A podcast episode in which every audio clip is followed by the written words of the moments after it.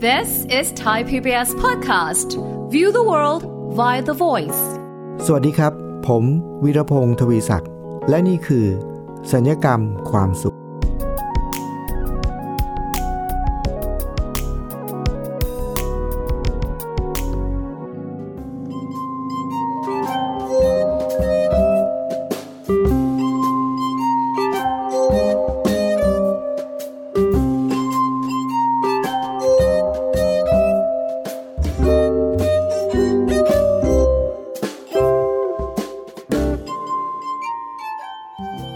ผู้ฟังครับในฐานะที่ผมเป็นวิทยากรที่ต้องเดินทางไปบรรยายนะครับ ในการบรรยายแต่ละครั้งเนี่ยก็จะมีบ่อยๆนะครับ ก็จะมีผู้ฟังหลังจากรับฟังการบรรยายแล้วก็จะมาขอบคุณที่ทำให้เขาเข้าใจเรื่องบางเรื่องมากขึ้นในชีวิตนะครับ แต่ล่าสุดนี้มีการบรรยายครั้งหนึ่งครับ มีผู้ฟังคนหนึ่งเดินมาหาผม แต่ไม่ได้ขอบใจที่ทำให้เขาเข้าใจอะไรบางอย่างครับ เขามาบอกผมว่าอาจารย์ครับ วันนี้กิจกรรมที่อาจารย์ทำเนี่ย ผมรู้สึกเหมือนกับว่า โดนธนูปักอก ใช่เลยครับคุณผู้ฟัง ผมไม่ได้เอาธนูไปยิงใครนะครับ หรือว่าไปพลาดไปยิงธนูแล้วไปไปโดนเข้ากลางอกใครนะครับ จริงๆ แล้วการบรรยายในวันนั้นเนี่ยเป็นการบรรยายให้กับ นิสิตนักศึกษาในสถาบันการศึกษานะครับในมหาวิทยาลัย สถานการณ์หนึ่งที่ผมพบโดยทั่วไปปัจจุบันนี้นะครับในสังคมที่เราจะเห็นมากมายก็คือว่า คนจำนวนมากมีชีวิตอย่างไปเรื่อยๆนะครับล่องลอยแล้วก็ไม่ค่อยได้มีความกระตือรือร้นมาก หรือบางคนก็รู้สึกว่ามีชีวิตแบบไร้พลังนะครับ เราก็ส่วนใหญ่ผมก็จะพยายามให้เขาได้ มีเป้าหมายในชีวิตเพราะผมมีความเชื่อว่าคนเราถ้าเรามีเป้าหมายในชีวิต เราจะมีชีวิตอย่างมีพลังทุกวันนะครับ อันนี้เป็นความเชื่อ แต่ว่าวันนั้นเนี่ยผมไปบรรยายแล้วผมก็เห็นน้องๆนิสิตนักศึกษาเนี่ยนะครับ เดินมาฟังบรรยายด้วยอาการที่เหมือนกับล่องลอยนะครับ เพราะว่า แต่ละคนมีสีหน้าเหมือนกับเป็นการบรรยายในตอนเช้า เพราะฉะนั้นสีหน้าเหมือนกับเพิ่งตื่นนะครับ แล้วก็ไม่ค่อยกระชุ่มกระชวย ไม่ค่อยกระปรี้กระเป๋า ยิ่งผมทราบจากอาจารย์ที่เชิญผมไปบรรยายว่า ที่จริงแล้ววันนั้นนะเป็นเช้าวันเสาร์เป็นวันเสาร์ที่เขาควรจะหยุดเรียนและเขาได้พักผ่อน แล้วสถานการณ์ที่หนักไปกว่านั้นก็คือ มันเป็นเช้าวันเสาร์หลังจากวันศุกร์ซึ่งเป็นวันสอบวันสุดท้าย โอ้โห พอผมทราบแบบนั้นแล้วเนี่ยเข้าใจบรรดาน้องๆ นิสิตนักศึกษาเลยนะครับว่า ตลอดทั้งอาทิตย์ตลอดทั้งสัปดาห์ที่เขาจะต้องดูหนังสือเตรียมสอบอย่างหนักหน่วงเนี่ยก็จะต้องนอนดึกตื่นเช้าอะไรก็ตามทีก็พักผ่อนน้อยนะครับเพราะจะต้องดูหนังสือเตรียมสอบ เราเข้าใจเลย แล้วพอสอบเสร็จในวันศุกร์นะวันเสาร์เนี่ยคือวันที่เขาคงจะบอกตัวเองว่า โอ้โห เราสอบเสร็จแล้วนะ วันนี้เราขอนอนให้เต็มที่สักวันหนึ่ง ปรากฏว่าจะต้องมาฟังการบรรยายในเช้าวันเสาร์อาการของน้องๆจึงเป็นแบบที่ผมเล่าให้ฟังเลยครับว่า ไม่ค่อยจะกระชุ่มกระชวย ไม่ค่อยจะสดใสเท่าไหร่มาแบบเหนื่อยๆนะครับ ซึ่งไม่ประหลาดใจครับ วันนั้นผมจึงเริ่มด้วยการเล่าเรื่องเรื่องหนึ่งให้น้องๆฟังครับ บอกว่า มีนักธนูคนหนึ่ง เป็นนักธนูที่มีชื่อเสียงมาก แล้วก็มีชื่อเสียงในแง่ที่เรียกว่าเขาเป็นนักธนูที่มีความแม่นมาก เวลาที่เขายิงธนูเนี่ยนะครับเขามีความแม่นขนาดที่เขาสามารถยิงธนูเนี่ยเข้าไปปักกลางเป้าเสมอนะครับ ไม่ว่าเขาจะยิงธนูเมื่อไหร่ก็ตามทีเนี่ยธนูเขาเนี่ยจะต้องไปปักตรงกลางเป้า ตรงจุดแดงตรงกลางเสมอไม่เคยพลาดเลยนะครับ ผมก็ถาม น้องๆบอกว่า ถ้าใครสักคนหนึ่งเป็นนักยิงธนูหรือเป็นนักกีฬายิงธนูเนี่ยแล้วเราพบว่ามีนักธนูคนหนึ่งที่ยิงแม่นขนาดนี้เนี่ยเราอยากจะไปฝากตัวเป็นลูกศิษย์เขาไหมน้องๆก็ตอบว่า โอ้โห แน่นอนอยากจะไปฝากตัวเป็นลูกศิษย์แน่นอนนะครับ ผมก็เล่าต่อไปว่า ถ้าอย่างนั้นนะครับ แน่นอนเลยครับ มีนักธนูคนหนึ่งก็อยากจะไปฝากตัวเป็นลูกศิษย์เขาเหมือนกัน แล้ว นักธนูที่แม่นมากคนนี้เนี่ยเขาเป็นคนที่ชอบเก็บตัวนะไปอาศัยอยู่ในป่าลึก เก็บตัวอยู่ในป่าลึกไม่ค่อยยุ่งเกี่ยวกับใคร พอมีคนที่ได้ยินชื่อเสียงเขาขนาดนี้อยากไปฝากตัวเป็นลูกศิษย์เนี่ยก็ต้องบุกป่าฝ่าดงเข้าไป หาเขาในป่านะครับ ระหว่างทางที่เข้าไปเนี่ยพอใกล้ ๆจะถึงบ้านที่เขาอยู่ในป่าเนี่ยนะครับ ก็เราก็จะเห็นป้าย เป็นเป้าธนูนะครับ แขวนอยู่เต็มไปหมดเลยนะครับ ตามต้นไม้ต่างๆเนี่ยแล้วเป้าทุกเป้านะครับ มีธนูปักอยู่ตรงกลาง จุดแดงตรงกลางทุกอันเลยครับ โอ้อันนี้เป็นเครื่องเป็นเครื่องสัญญาณเป็นสัญญาณที่เตือนนะที่บอกว่าเรามาถูกทางแล้ว เรากำลังจะได้เจอตัวของนักแม่นธนูระดับเทพคนนี้แน่นอนนะครับ เดินทางต่อไปจนกระทั่งเจอเขาเขาไปถึงที่บ้านเขา แล้วก็มาบอกเขาบอกว่า นักธนูคนนี้ที่อยากจะฝากตัวเป็นศิษย์ใช่ไหมครับ ก็มาบอกบอกว่า ผมได้ยินชื่อเสียงของท่านมานานแล้ว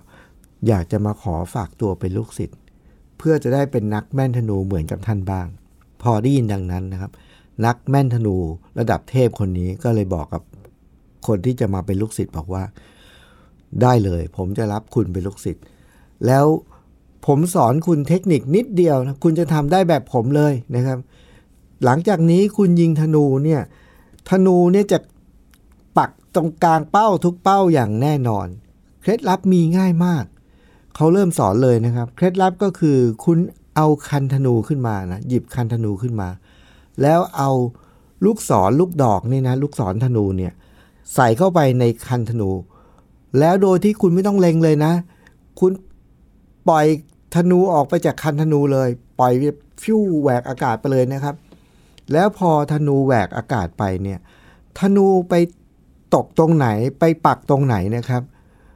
คุณก็เดินตามไปแล้วก็ไปวาดเป้าตามครับ ก็คือเอาธนูมายิงมั่วนั่นเองครับยิงไปเลยธนูไปตกตรงไหนเนี่ยค่อยไปวาดเป้าตาม วาดจากตรงกลางก่อนนะแล้วหลังจากนั้นก็ค่อยวาดข้างนอก พอผมเล่าแบบนี้นะครับ คุณผู้ฟัง น้องๆนิสิตนักศึกษาหัวล้อกันดังเลยนะครับ แล้วก็มีคนตะโกนมาบอก อ้าวนี่มันมั่วนี่นะเคล็ดลับในการยิงธนู ให้เข้าเป้ากลางเป้าทุกอัน ยิงมั่วแล้วไปวาดเป้าตาม แบบนี้เนี่ยยังไงมันก็ต้องกลางเป้าใช่ไหมครับ เพราะว่าธนูไปตกตรงไหนแล้วก็ค่อยวาดเป้าตาม เด็กก็บอกพอบอกมั่วเสร็จผมบอกว่า ถ้าอย่างนั้นพอเรารู้ว่าเคล็ดลับเขาเป็นแบบนี้แล้วเนี่ย เรายังอยากจะไป เรียนวิธีวิชาในการยิงธนูกับเขาไหม น้องๆก็บอกว่า ไม่อยากไปเรียนแล้วครับ เพราะอะไรเพราะว่ามีเด็กคนนึงบอกว่า อย่างนี้เขาเรียกว่ามั่วครับเขาไม่ใช่ว่าแม่น แล้วอย่างนี้ไม่สามารถเรียกได้ว่า นักยิงธนูด้วยซ้ำไป เพราะว่ามันมั่วครับ ผมก็เลยบอกว่า น้องๆคิดว่าในโลกใบนี้เนี่ยจะมีนักธนูที่ใช้เทคนิคการยิงธนูแบบนี้หรือไม่ คือยิงไปเลย ไปตกตรงไหนไปวาดเป้าเนี่ย ในโลกนี้จะมีนักธนูแบบนี้ไหม น้องๆเขาก็ตอบว่า ไม่น่าจะมีนะครับอาจารย์ แล้วแบบนี้ก็ไม่เรียกว่านักยิงธนู นักแม่นธนูด้วยซ้ำไป แล้วก็คงในโลกใบนี้คงไม่มีใครยิงธนูแบบนี้ครับพอเขาตอบแบบนี้เสร็จปุ๊บเนี่ย ผมก็เลยบอกเขาบอกว่า น้องๆครับ นักยิงธนูในโลกนี้เนี่ยคงไม่มีแบบนี้แน่นอน คือยิงธนูมั่วไปเลย ไปตกตรงไหนวาดเปล่าไม่มีแน่นอน แต่ในชีวิตจริง ผมบอกเขาว่า ผมเจอผู้คนมากมาย ที่มีชีวิตแบบนี้จริง ๆ แต่ไม่ใช่เรื่องยิงธนูนะครับ เป็นเรื่องอื่นนะครับ ผมถามเสร็จปุ๊บ พอผมเล่าให้ฟังเสร็จปุ๊บเนี่ยผมก็ เริ่มเริ่มถามน้องๆนิสิตหลายคนที่อยู่ที่นั่น ว่าตอนนี้เขาเรียนอยู่ปีอะไร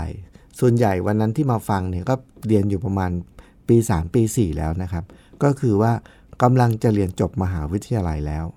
แล้วผมถามเขาว่า แต่ละคนเนี่ยเรียนอยู่คณะอะไรบ้าง ทุกคนก็จะบอกว่าตัวเองเรียนคณะอะไรนะครับ บางคนก็เรียนคณะวิศวะ บางคนก็เรียนคณะเภสัชบางคนก็เรียนคณะแพทย์ บางคนก็เรียนคณะสถาปัตย์อะไรก็แล้วแต่นะครับ นิเทศมีทุกคณะนะครับ ผมก็ถามนิสิตสักคนหนึ่งนะครับ ที่เรียนคณะวิศวะ บอกว่าตอนนี้คุณเรียนคณะวิศวะ แต่ว่าในความเป็นจริงแล้วคุณกำลังจะจบแล้วด้วยนะ แต่ในความเป็นจริงตอนที่คุณ entrance เข้ามาเนี่ย เดิมเนี่ยคุณอยากเรียนวิศวะแต่แรกไหม เขาก็บอกว่าก็จริง ๆ ก็ไม่ได้อยากเรียนวิศวะแต่แรก จริง ๆ แล้วใจเขาเนี่ยเขาอะอยากจะเป็นหมอนะครับ เพียงแต่ว่าตอนที่ยื่นคะแนนเนี่ยเขาก็จะมีการยื่นคะแนนว่าเราได้คะแนนเท่าไหร่ แล้วเราอยากจะเรียนคณะอะไร แล้วก็ในที่สุดคะแนนมันไม่ถึง เขาก็อันดับแรกที่เขาเลือกก็คือเป็นหมอ แต่ว่าไม่ติดนะ ไม่ติดคณะแพทยศาสตร์ ก็ลำดับ 2 ก็มาติดคณะวิศวะ ก็เลยเรียนวิศวะนะครับ วันนั้นเนี่ยครับคุณผู้ฟังผมถามน้องๆนิสิตแต่ละคนเนี่ยก็คือแต่ละคนตอนนี้เรียนคณะหนึ่งครับ แต่เดิมทีความตั้งใจเดิมนั้นเนี่ยส่วนใหญ่เนี่ยก็ตั้งใจว่าจะเรียนคณะอื่นทั้งนั้นเลยนะครับ คนบางคนก็เดิมตั้งใจว่าอยากจะเรียนคณะสถาปัตย์แต่ในที่สุดเอ็นไม่ติดนะครับ ก็มาติดคณะนิเทศ ก็ติดนิเทศก็เรียนนิเทศนะครับ บางคนก็แต่ละคนเนี่ยคณะที่เรียนปัจจุบันนี้ไม่เกือบจะทั้งหมดนะครับ ไม่มีใครที่เลือกอันดับหนึ่งแล้วก็ติดแล้วก็เรียนอันดับที่ตัวเองชอบทั้งนั้นเลย มีเหมือนกันแต่น้อยมาก แต่ส่วนใหญ่ซึ่งในความเป็นจริงของน้องๆที่เรียนในมหาวิทยาลัยเท่าที่เราเท่าที่ผมเคยเจอนะครับ ส่วนใหญ่ก็จะอยู่ในอาการนี้ทั้งสิ้น ก็คือว่าตอน entrance เลือกคณะหนึ่ง แต่ตอนที่ผลออกมา ก็ติดคณะในลำดับที่ 2 3 4 5 ก็แล้วแต่นะครับ คะแนนที่ตัวเองส่งไป ก็มีจำนวนน้อยมากที่เลือกอันดับหนึ่งแล้วก็ได้เรียนตามที่ตัวเองตั้งใจปรารถนา พอทราบแบบนี้แล้วเนี่ยครับคุณผู้ฟัง ผมก็ถามน้องๆว่า น้องๆลองนึกดูนะครับว่า นักยิงธนู ที่ยิงธนูมั่วไปตกตัวไหนแล้วก็ไปวาดเป้าตามอะเราบอกว่าแบบนี้ไม่เรียกนักยิงธนู แล้วไม่น่าจะมีนักยิงธนูแบบนี้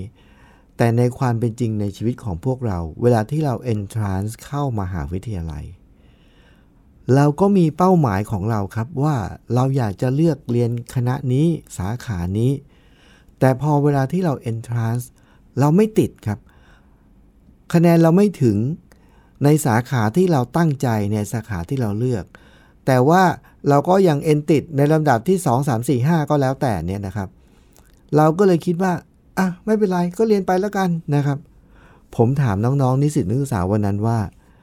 ถ้าเป็นอย่างนั้นแล้วเนี่ยเราคิดว่าชีวิตของเราเนี่ยแตกต่างอะไรจากนักยิงธนูคนนั้นครับ ที่ยิงมั่วไปเลยครับ ไปติดตรงไหนก็ได้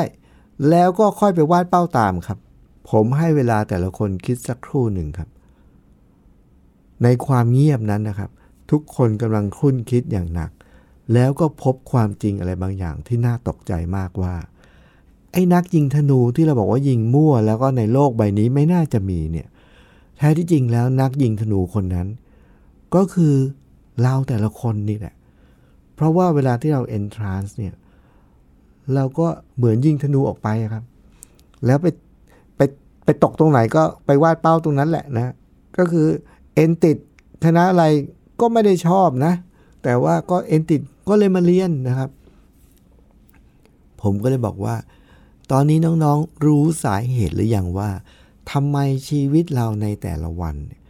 เราถึงมีชีวิตอยู่แบบไม่ค่อยสดชื่นแจ่มใส ไม่ค่อยมีพลัง ไม่มีไม่ค่อยมีความกระตือรือร้นมีความกระปรี้กระเป๋า เพราะว่า เป้าหมายเราไม่ชัด เราไม่ได้มีเป้าหมายชัดเจน เราก็เป็นนักธนูที่ยิงธนูไปแล้วก็ไปตกตรงไหนก็ไปวาดเป้าตาม เราแทบจะไม่ต่างอะไรจากเขาเลย คุณผู้ฟังครับในวันนั้นเนี่ยทีแรกตอนที่เล่าเรื่องนักยิงธนู ว่านักยิงธนูยิงมั่วไปไปตกตัวไหนไปวาดเป้าตาม ทุกคนหัวเราะดังลั่นเลยครับ ว่ามันเป็นเรื่องตลกมันมั่วนะครับ แต่พอเราชี้ให้เขาเห็นว่าจริง ๆ แล้วคนในยุคปัจจุบัน ส่วนใหญ่มีชีวิตแบบนั้นจริง ๆ แต่ไม่ใช่เรื่องยิงธนูครับ มีชีวิตแบบนั้น เอาง่ายๆในเรื่องของการเรียนเนี่ยเราทำแบบนั้นเลยครับ มีน้องคนหนึ่งก็บอกผมบอกว่า อาจารย์ครับ นักยิงธนูเมื่อตะกี้นี้พอเราได้ยินเนี่ยเราขำครับ แต่ตอนนี้พอเรารู้ความจริงอะไรบางอย่างว่า อ้าว ไอ้นั่นมันเรานี่ เขาบอกว่า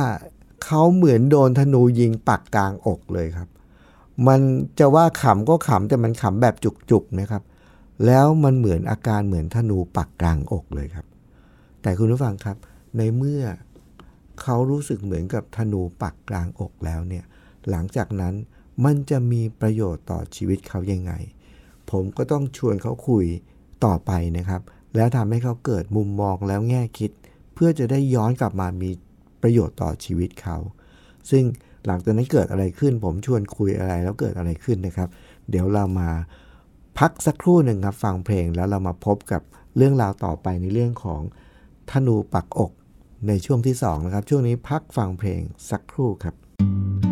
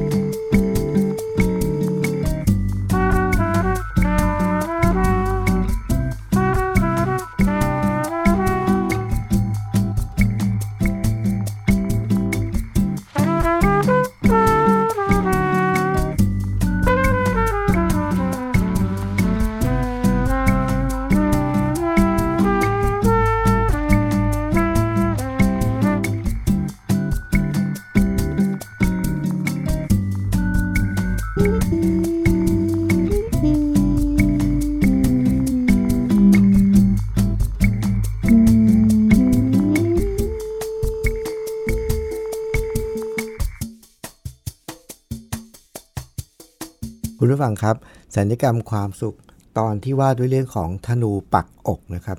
เมื่อน้องๆนิสิตนักศึกษาคนหนึ่งเนี่ยพบความจริงว่าตัวเองกลับมีชีวิตเหมือนกับนักธนูที่เราเมื่อกี้นี้เราไปบอกเขาว่าเป็นนักธนูมั่วนะครับ ยิงมั่วไม่ได้แม่นจริง ๆ เนี่ยแต่พอพบความจริงว่าอ้าวแท้ที่จริงแล้ว สิ่งนั้นเหตุการณ์คล้าย ๆ กันแบบนั้นเนี่ยมันคือชีวิตของเราเอง แต่เป็นเรื่องของการเลือกเรียนในสถาบัน เราก็สอบไปมั่วๆติดตรงไหนก็ไปเรียนตรงนั้นเนี่ยจนกระทั่งเขารู้สึกว่าเหมือนโดนธนูปักอกนะครับ ตอนนี้เนี่ยพอเขาเหมือนโดนธนูปักอกเนี่ยมันเกิดเกิดอะไรบางอย่างข้างในเนี่ยผมก็จะต้องพยายามช่วยเขาว่าแล้วตอนนี้พอเรารู้ความจริงแบบนี้แล้วเราควรจะทำยังไง ผมก็ต้องให้กำลังใจเขานะ ด้วยการบอกว่าไม่เป็นไรนะ เพราะตอนนี้เนี่ยในความเป็นจริงแล้ว สาขาที่เราอยากเรียนนี่เรื่องหนึ่ง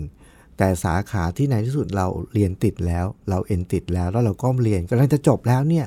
ก็เป็นอีกเรื่องหนึ่งแต่ก็เป็นเรื่องที่ก็เป็นเรื่องที่ไม่ได้ว่ามีแต่ผลเสียอย่างเดียว เพราะในความเป็นจริง ผมก็ถามคำถามน้องๆ นักศึกษาว่า ในความเป็นจริงของชีวิตมนุษย์เนี่ยน้องๆเคยเห็นไหมครับว่า คนบางคน เขาอาจจะชอบที่จะเรียน สาขาใดสาขาหนึ่ง แล้วในที่สุดเขาก็ได้เข้าเรียนในคณะที่เขาตั้งใจนะครับ ก็คือว่าตั้งใจเลยว่าอยากจะเรียนหมอแล้วก็เอนติด แล้วก็ได้เรียนหมอจริง ๆนะครับ แล้วก็จบเรียนจบเป็นแพทย์เลยเป็นนายแพทย์เลยเนี่ยแต่ในที่สุดแล้วเขาก็ชีวิตเขาก็ประสบความสำเร็จไม่ใช่ในฐานะเป็นเป็นคุณหมอเป็นแพทย์ที่รักษามนุษย์ หรือรักษาอาการคนไข้ ผมถามครับว่า น้องๆเคยเห็นว่ามีคุณหมอหรือนายแพทย์คนไหนไหมที่ประสบความสำเร็จ ไม่ใช่ในฐานะแพทย์รักษามนุษย์รักษาคน แต่เป็นคุณหมอเป็นนายแพทย์ที่ประสบความสำเร็จในฐานะที่เป็นผู้บริหารบริษัทเคยเจอไหม เขาก็นึกสักพักหนึ่งก็บอก โอ้ ก็มีนะครับ จริงๆ แล้วคุณผู้ฟังลองนึกตามไปด้วยก็ได้นะครับ เราจะพบว่ามีคนที่มี คำนำหน้าชื่อตัวเองว่านายแพทย์นะแต่ว่าไปประสบความสำเร็จในฐานะที่เป็นนักธุรกิจดีเด่น ไปเริ่มต้นทำธุรกิจเรื่องอสังหาริมทรัพย์ เรื่องการโอ้เต็มไปหมดนะครับ ในสาขาอื่นที่ไม่ใช่การแพทย์นะครับ มีไหมมีครับ หรือผมลองถามน้องๆว่า เราเคยเจอไหมว่า คนบางคนนะครับ อยากเรียนคณะสถาปัตย์มากเลยครับ แล้วก็เอนทรานซ์แล้วก็ติดได้เรียนคณะสถาปัตย์ สมใจอยากเลยนะครับ อย่างที่ชอบเลย แต่พอเรียนจบสถาปัตย์กลับไม่ได้ทำงานเป็นสถาปนิกครับ แต่ว่ามาได้ดีมาประสบความสำเร็จ ในฐานะที่เป็นพิธีกรรายการทีวีนะครับ หรือมาเป็นดารา หรือมาเป็นนักสื่อสารมวลชน โอ้โห เต็มไปหมดเลยครับคุณผู้ฟัง น้องๆนึกออกหมดเลยครับ หรือว่า ผมถามน้องๆว่าน้องๆเคยสังเกตไหมครับว่า ใครบางคนเนี่ยเรียนจบคณะครุศาสตร์นะแต่ไม่ได้ไปเป็นครู มีเยอะแยะมากมายนะครับ มีคนที่จบครุศาสตร์อย่างเพื่อนๆผมที่จบคณะครุศาสตร์สาขาดนตรีเนี่ยแต่ก็ไปได้ดิบได้ดี มีชื่อเสียงเป็นพิธีกรรายการทีวี ไปเป็นดาราเต็มไปหมดเลยนะครับ จากตัวอย่างเหล่านี้จากคำถามเหล่านี้เนี่ยมันทำให้น้องเขาเกิดความรู้สึกว่า เหมือนได้รับการเยียวยานะครับว่า โอเคไม่เป็นไร ถึงแม้ว่าเราจะมีชีวิตเหมือนกับนักยิงธนูมั่วเมื่อกี้แหละนะ ยิงมั่วไปเลย ไปตกตรงไหนก็ไปวาดเป้าตามเนี่ย เพราะสาขาที่เราเรียนตอนนี้มันก็ไม่ใช่เป็นสาขาที่เรารักที่เราชอบ แต่เราก็เรียนเพราะว่าเราเอนติดเราก็เรียนไป ผมก็ถามเขาบอกว่าแล้วสาขาที่เราเรียนถึงแม้เราไม่ชอบเนี่ย มันทำให้เรามีความรู้มีความทักษะเพิ่มเติมในสาขานั้น ซึ่งเรายังคงเอาความรู้นั้นมาใช้ประโยชน์ในชีวิตได้หรือไม่คำตอบก็คือว่าได้ แล้วเราก็เห็นมากมายนะครับว่า คนบางคนเรียนวิศวะ วิศวะเขาก็จะมีวิธีคิดของของเขา แต่คนบางคนเอาแนวคิด ที่ได้จากการเรียนวิศวะเนี่ยวิธีคิดของคนทำงานวิศวะเนี่ยเป็นวิศวกรเนี่ยแต่เอาการทำงานอย่างมีระบบแบบนั้นเนี่ยวิธีคิดแบบนั้นเนี่ยเอาไปใช้กับสาขาวิชาอื่น แล้วก็กลายเป็นนักการเงินที่มีชื่อเสียง กลายเป็นพิธีกรรายการทีวีที่มีชื่อเสียง หรือคนบางคนเรียนจบคณะนิเทศศาสตร์ ไม่ได้เรียนจบครุศาสตร์มานะครับ เรียนจบคณะนิเทศศาสตร์ มีทักษะในการสื่อสารครับ แล้วก็ใช้ความรู้ความทักษะของการสื่อสารเนี่ยกลับมาแล้วก็เอามาสื่อสารเก่ง สื่อสารตรงประเด็น สื่อสารชัดเจน ก็เลยกลายเป็นว่าเรียนจบนิเทศศาสตร์ครับ แต่ว่ามีชื่อเสียงในฐานะที่เป็นครูครับ เป็นคนสอนคนอื่นให้เข้าใจได้ง่ายๆ กลายเป็นติวเตอร์ติวเตอร์ดัง ๆ ที่มีชื่อเสียงเนี่ยส่วนใหญ่หลายคนที่ผมรู้จักนะครับ เรียนจบมา ไม่ได้เป็นจบสาขาครูนะครับ แต่ว่าจบมาจากนิเทศศาสตร์ เพราะว่าเขาสื่อสารเก่งสื่อสารชัดเจน อย่างนี้เป็นต้น เพราะฉะนั้นคุณผู้ฟังครับ จากตัวอย่างต่างๆ เหล่านี้ที่ทำให้น้องๆนิสิตนักศึกษาได้เห็นเนี่ยเขาก็ได้พบว่าแท้ที่จริงแล้วชีวิตคนเรา จะมีพลังงาน จะมีความกระตือรือร้นจะมีความกระกระปรี้กระเป๋านะครับ ถ้าเรามีเป้าหมายชัดเจนอ่าแต่ว่า ตอนที่เราได้เข้ามาเรียน ถึงแม้ว่าเป้าหมายเรายังไม่ชัดเจนตอนนี้ในในที่สุดเราเรียนกันเลยจะจบสาขานี้แล้ว ก็ไม่เป็นไรครับ เราสามารถตั้งเป้าหมายนับจากจุดนี้ได้ ตั้งเป้าหมายตอนนี้ก็อาจจะช้าไปนิดนึงแต่ไม่สายครับ ก็ตั้งเป้าหมายตอนนี้เลย ว่าในที่สุดแล้ว ถึงแม้ว่าตอนนี้เดิมเราอยากเป็นอย่างหนึ่ง แต่เราได้เรียนอย่างหนึ่ง แต่ถ้าเรามีเป้าหมายในชีวิตนับจากนี้เป็นต้นไปชีวิตเราก็จะมีพลังครับ โดยใช้ต้นทุนจากสิ่งที่เราได้เรียนตอนนี้แหละ เอาสิ่งนี้เก็บไว้เป็นต้นทุนในชีวิต แล้วก็ไปเริ่มต้นออกเดินทางไปสู่เป้าหมายใหม่ เราก็จะมีชีวิตใหม่ที่มีความกระปรี้กระเป๋า มีความกระชุ่มกระชวย มีพลัง มีชีวิตที่มีพลังสดใสประมาณนั้นครับ คุณผู้ฟังครับ ในวันนั้นเนี่ยเป็นวันที่เกิดการเรียนรู้ หลายแง่หลายมุมมากนะครับ แต่จากเด็กคนหนึ่งที่พูดว่าตัวเองเหมือนโดนธนูปักอกเนี่ย ผมคิดว่ามันเป็นจุดสำคัญที่ทำให้เขาได้หยุดได้คิดถึงชีวิตของตัวเอง แล้วก็การที่เราได้มองเห็นคนในสังคมมีหลายคนที่ก็ไม่ได้เรียนในสาขาที่ไม่ได้ทำงานในสาขาที่ตัวเองเรียนจบมา ก็ไม่เป็นไร ก็ไม่ใช่เรื่องไม่ใช่เรื่องเสียหายอะไร ทุกคนก็ยังมีหนทางที่ไปต่อได้ มันทำให้เขาสามารถที่จะดึงธนูที่ปักอกนั้นอยู่นะครับ ออกนะรักษาแผลให้หายแล้วก็กลับมามีพลังในชีวิตใหม่ได้ แล้วก็ก้าวเดินต่อไปได้ วันนั้นก็เป็นอีกวันหนึ่งนะครับที่ธนูปักอกก็ไม่ได้สร้างความเสียหายถึงแก่ชีวิตนะครับ แต่แค่สะกิดให้เขาได้คิด แล้วชีวิตเขาก็จะเดินต่อไปอย่างมีพลัง คุณผู้ฟังครับ รายการสัญญกรรมความสุข รายการที่จะมุ่งที่จะแบ่งปันแง่คิดและมุมมองในชีวิต ที่หวังว่าจะทำให้ชีวิตของคุณผู้ฟังนะครับ มีชีวิตที่สดใสมากขึ้น มีชีวิตที่มีความสุขมากขึ้น และมีความทุกข์น้อยลง พบกับผมวิรพงศ์ทวีศักดิ์ได้ในรายการสัญญกรรมความสุข ผ่านทางพอดแคสต์ของไทย PBS เป็นประจำนะครับ วันนี้ผมต้องลาไปก่อนครับ สวัสดีครับ ติดตามรายการทางเว็บไซต์และแอปพลิเคชันของไทย PBS Podcast Spotify SoundCloud Google Podcast Apple Podcast และ YouTube Channel Thai PBS Podcast Thai PBS Podcast. View the world via the voice.